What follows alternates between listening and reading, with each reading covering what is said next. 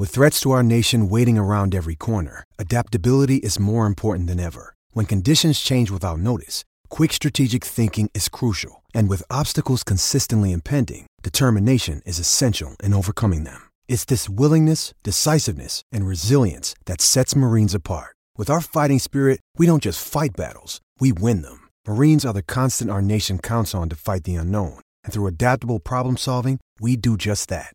Learn more at marines.com.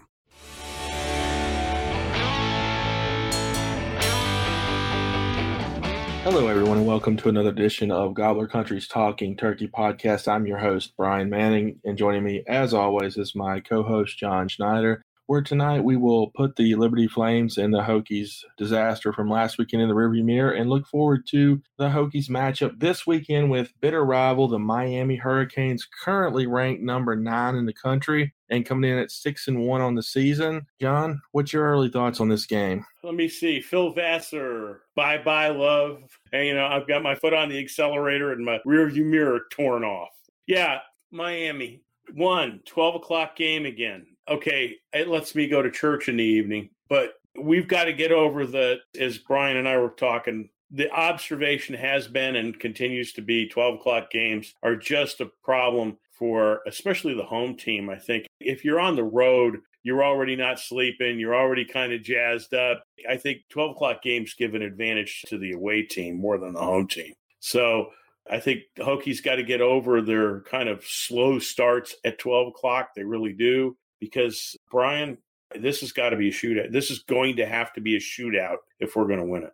Yeah, Miami comes into this game with an, one, another great offense. It seems like that's the theme of the year is talking about how great the offenses are for every team in college football, but especially on the Hokie schedule and in the ACC. Miami is no different. As you know, Miami's led by a terrific senior quarterback in D'Eriq King. He's the player to watch. He's another dual threat guy who is fantastic. He's doing like 400 and 400 right now. He's got 400 yards on the ground and his running back has 400 ground yards. So he's a main running back. He trades places. It's even more than when we have Herbert in. So he's a really key running back in their offense. And he's not a bad passer either. On the season, no. he passed for over 1,800 yards, 64% completion, and 16 touchdowns to just four interceptions. He has been sacked 18 times, but uh, because Malik Willis had been sacked a bunch of times and Malik Cunningham for Louisville had been sacked a bunch of times. And we aren't getting to these guys nearly enough. I know they're athletic guys, but as we all know with athletic passers, they're sometimes prone to get sacked more because they're going playground in the in the backfield, sometimes trying to wait for something to pop open downfield, and we're not taking advantage of that. And then with 18 sacks on the season, Miami's been sacked a total of 19 times. Um, it'd be a good time for us to get some pressure because our best way to get off the field sometimes is negative plays, whether it be obviously a turnover, which you can't live off of, but we need more pressure. And sometimes yeah. pressure doesn't equal sack. Sometimes it's just getting the guy to throw the ball yeah, a little sooner than he'd like. Yeah, sooner, sooner or way off balance, you know, back foot stuff where the ball sails out. We get a lot of those where you go, mm-hmm. oh, that guy was wide open downfield. Yeah, but the rush got to him.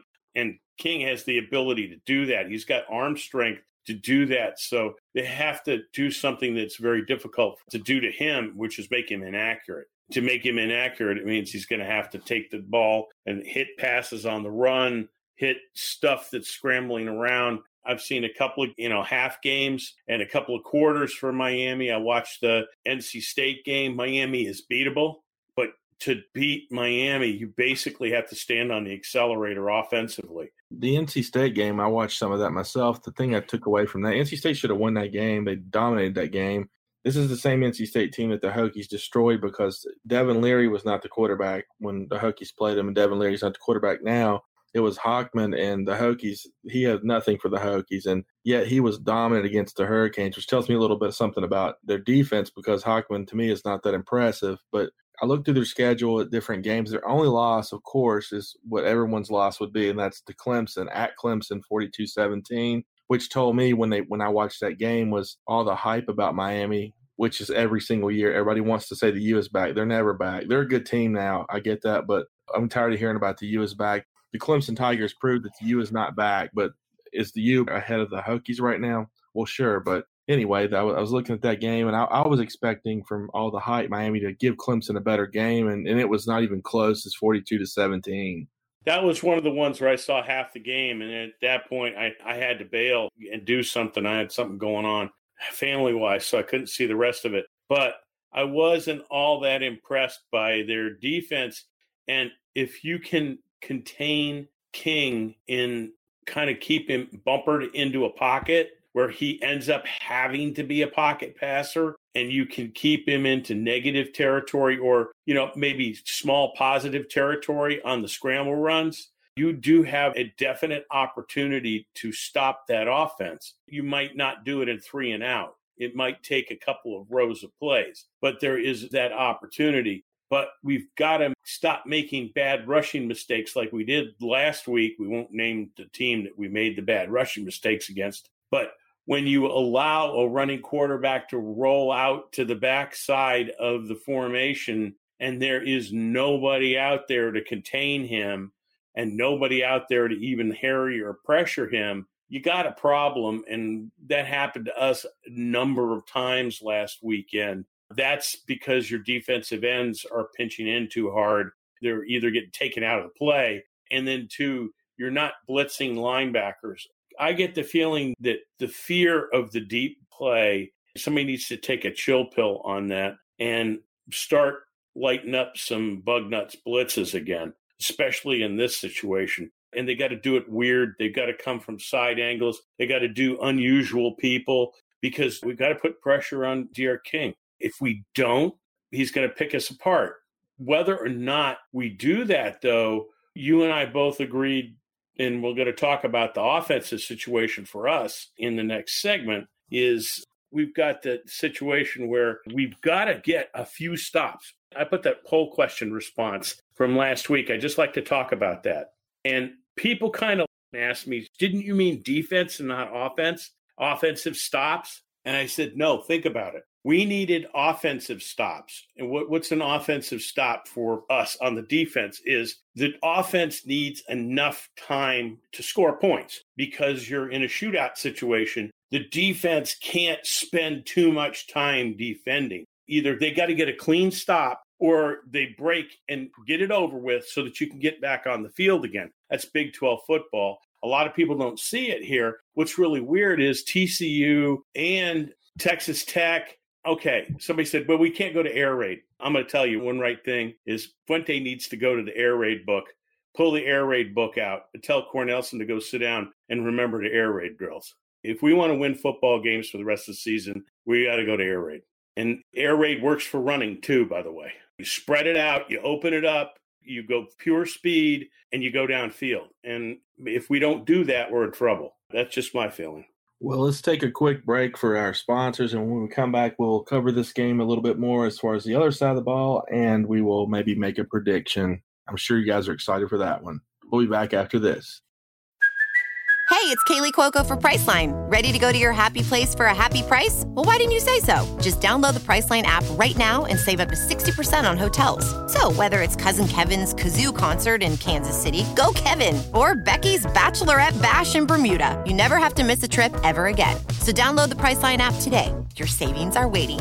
Go to your happy place for a happy price. Go to your happy price, Priceline. Hello, everybody, and welcome back. I was on a little tear there, and I need to give Brian a shot, kind of lead this in. Brian, what's your thoughts on the offense? Well, as far as the offense goes, the two biggest things that, that I can think of are we know Cornelsen's limitations. We we all know that. Everyone knows that too well. I think the, the two biggest things for me are the health of Khalil Herbert and James Mitchell. Outside of Hooker, those are our most important players on offense. And we don't really know yet the status of what their availability is for Saturday, and and, and that's part of the gamesmanship by the coaching staff because why would you let anyone know if he's going to play or not on Wednesday? So we need those guys, and I think that's my take. It's pretty simple as far as the offense because I think if those guys are healthy, I do believe we'll put up points. I believe in Hendon Hooker. If everyone remembers, Hendon's first start last year came against Miami, and he was outstanding when we saw what Hendon did in that game, we were all looking at each other like, how come Fuente could not see this? I mean, you could see in the first snap that he was better than, than Willis ever was. I'm like, what, what are we seeing here? But that's beside the point. I believe in Hooker. I believe he's going to have a big game, but he needs help. And Mitchell and Herbert are huge. And I do believe our offensive line will, will do its job, push those guys around a little bit, but still concerned about our outside receivers getting separation against Miami and everything. But their defense is not a scary defense. What's scary is our defense because – there's so much pressure on our offense to score on every possession. And believe me, they feel it too. They know they got to score in every position. And that's not a good feeling. And for so long, we were used to the defense feeling that way for many years when years gone by, when Coach Foster was here and, and the offense was struggling in Coach Beamer's later years. But right now, at the offense, there's so much pressure and we got to answer score for score. It's going to be who flips the field and who flips the scoring dice that's kind of what I feel like what's going to happen. And yeah, that is a lot of pressure on an offense that's too limited. That's why I bring up the air raid because air raid at least allows you to spreads everything out and allows you to go faster. And that's one thing that this offense and and we've I've heard you say it too. And I say it on the site all the time. They need to go faster. The plays develop too slowly and they get to the line too slowly and they execute the play too slowly. They have to go faster. When they go faster, like in the two minute drill, like at the end of the game last week and stuff, they were doing great. And they have the stamina, they have the conditioning to be able to do it. I can't understand why they won't just stand on the accelerator, just go. Line up, clap your hands, and go. They're only got six, seven plays that they run anyway, and most of them are key reads. So, other than pass or run, and maybe a couple of concepts to throw out there, their plays are that's what they are. So, last week we saw a situation where a young man put an entire offense on his shoulders and trusted his offensive line, which is a lot of guys to trust. They're doing a great job and just started to go and stopped with the hesitating and stopped with the slow developing stuff. If he was going to run, he just got the snap and took off in a direction. If he was going to pass, he got the snap, found the receiver, and got the ball to the receiver. Yes, they weren't all deep passes. They were small, short passes, but they were actually intermediate passes. I was like waving my hands and it was like, where is this during a normal game? This is my last observation. Cornelsen's got to stop trying to play ball control football. He can't do it. He can't plan those kind of games and he can't call those kind of games because those are mixed media games where you have to mix it up and you have to change things and you have to go to the wide side. You have to fake to the boundary and go to the wide side. You have to fake to the wide side and go to the boundary. You know, you do the zone counters and that kind of stuff. You've got to mix it up. No matter how you, you want to slow things down to burn clock, you still have to go fast. What you're doing is you're burning clock by getting seven yards or six yards or, or eight yards. And then you march down the field and march the ball right down in the throat and then look up at the clock. And guess what? You burned off a hell of a lot of clock. He doesn't get that connection. I'm hoping maybe somebody says, hey, you know, voodoo, get that connection, go fast, get your guys to the line of scrimmage, run the play that's called, go fast. Stop this interminable, slow, like at the jet sweep. You and I both noted that. The quick jet sweep works great. It's that slow, delayed jet sweep that gets murdered all the time. So if you're gonna run a jet sweep, run the fast one where the back cuts in front of the quarterback and he's gone before anybody notices the quarterback let go of the ball. That's just me. Okay. You got the last say, quick say on offense before we go through the last problem. The only thing I got to say about the offense is that Khalil Herbert pulled his hamstring on the opening kickoff last week. So, and anyone knows anything about a hamstring injury, those things he could play this week and be 100%, or that thing could linger for three to four weeks. And one thing we need to see is as good as he is on that, no more Khalil Herbert on kickoff returns the rest of the season. I realize he's a game breaker on that, He's proven that, but when he's back, he does not need to be on the kickoff return team. And in another, another areas, speaking of return teams, is Tayvion Robinson. Last year, as a freshman, he was so reliable catching the ball because we know what he can do with the ball in his hands. But this year, he's had some issues fumbling, as we saw last week. So I don't know what they're going to do there. It seems like Blackshear would be a good guy to put there eh, on the punt return. Where where Tayvion's is suits the punt return role better because he has more quickness than Blackshear. Blackshear probably has more long speed, but in the quick game, Tayvion Robinson is outstanding as a punt returner, but but you got to catch the ball first. And and it's the judgment of when to try to catch it and when not to. And of course, the pressure to make. I think it's the pressure to make a play and make a big play. And it's like if you lose the ball in the sun or you lose track of the ball, whatever. What's fundamental football? You scream Peter at the top of your lungs and you run away. If the ball bounces where it bounces, it doesn't touch anybody on your team and you get the ball back. That was more important than getting a few yards on a return. So that was taught to everybody and when they first put on a football uniform in seventh or eighth grade, you know? So, okay, the problems we're going to run into this week are we don't know what Ashby's going on. We don't have a clue as to what happened to him last week. They haven't reported what it was. He left the game. He tried to come back and he had to leave the game again. So I'm going to be honest on Ashby. I'm not meaning to be critical, but I don't think it's a major loss because he's not played well all year. And well, he had COVID this summer, and, and, it's probably one of those things where he just hasn't recovered. It's a really tough disease to get over. Well, it's been three months, so I, I don't know that, that we can keep giving him that. I mean, I've just not seen the same player. He's not tackling as well. I mean, I can get some of the getting winded and things like that. I can see it a little bit. I'm into right now Dax at Mike, Tisdale at backer. Played, I begged for Tisdale at backer for two years. And we all knew and last year I would have never had said Dax over Ashby at, at the Mike because Ashby was better, but he's not playing well right now. If he's hurt, if he's not feeling well, play Dax. Let's see what Dax can do at that position because right now it's the best man up. For, this defense needs the best player at each position right now, and right now it's not Ashby. So he's our biggest question mark right now. We do have other people. This guys still missing on the defensive line. I think we're going to see more of Garbutt because he's gotten back into better shape. I think we might see a little bit more Pollard coming in. Maybe we'll start seeing the defensive line that you know started the season because we haven't been there for a while. Hewitt is trying to do everything, and it's not one of those things that is going to be easy to fix. Hey, it's one step forward and hopefully not more than one step back at any one time. So it's the end of the show. So it's kind of general prediction. I'm not going to pick big score.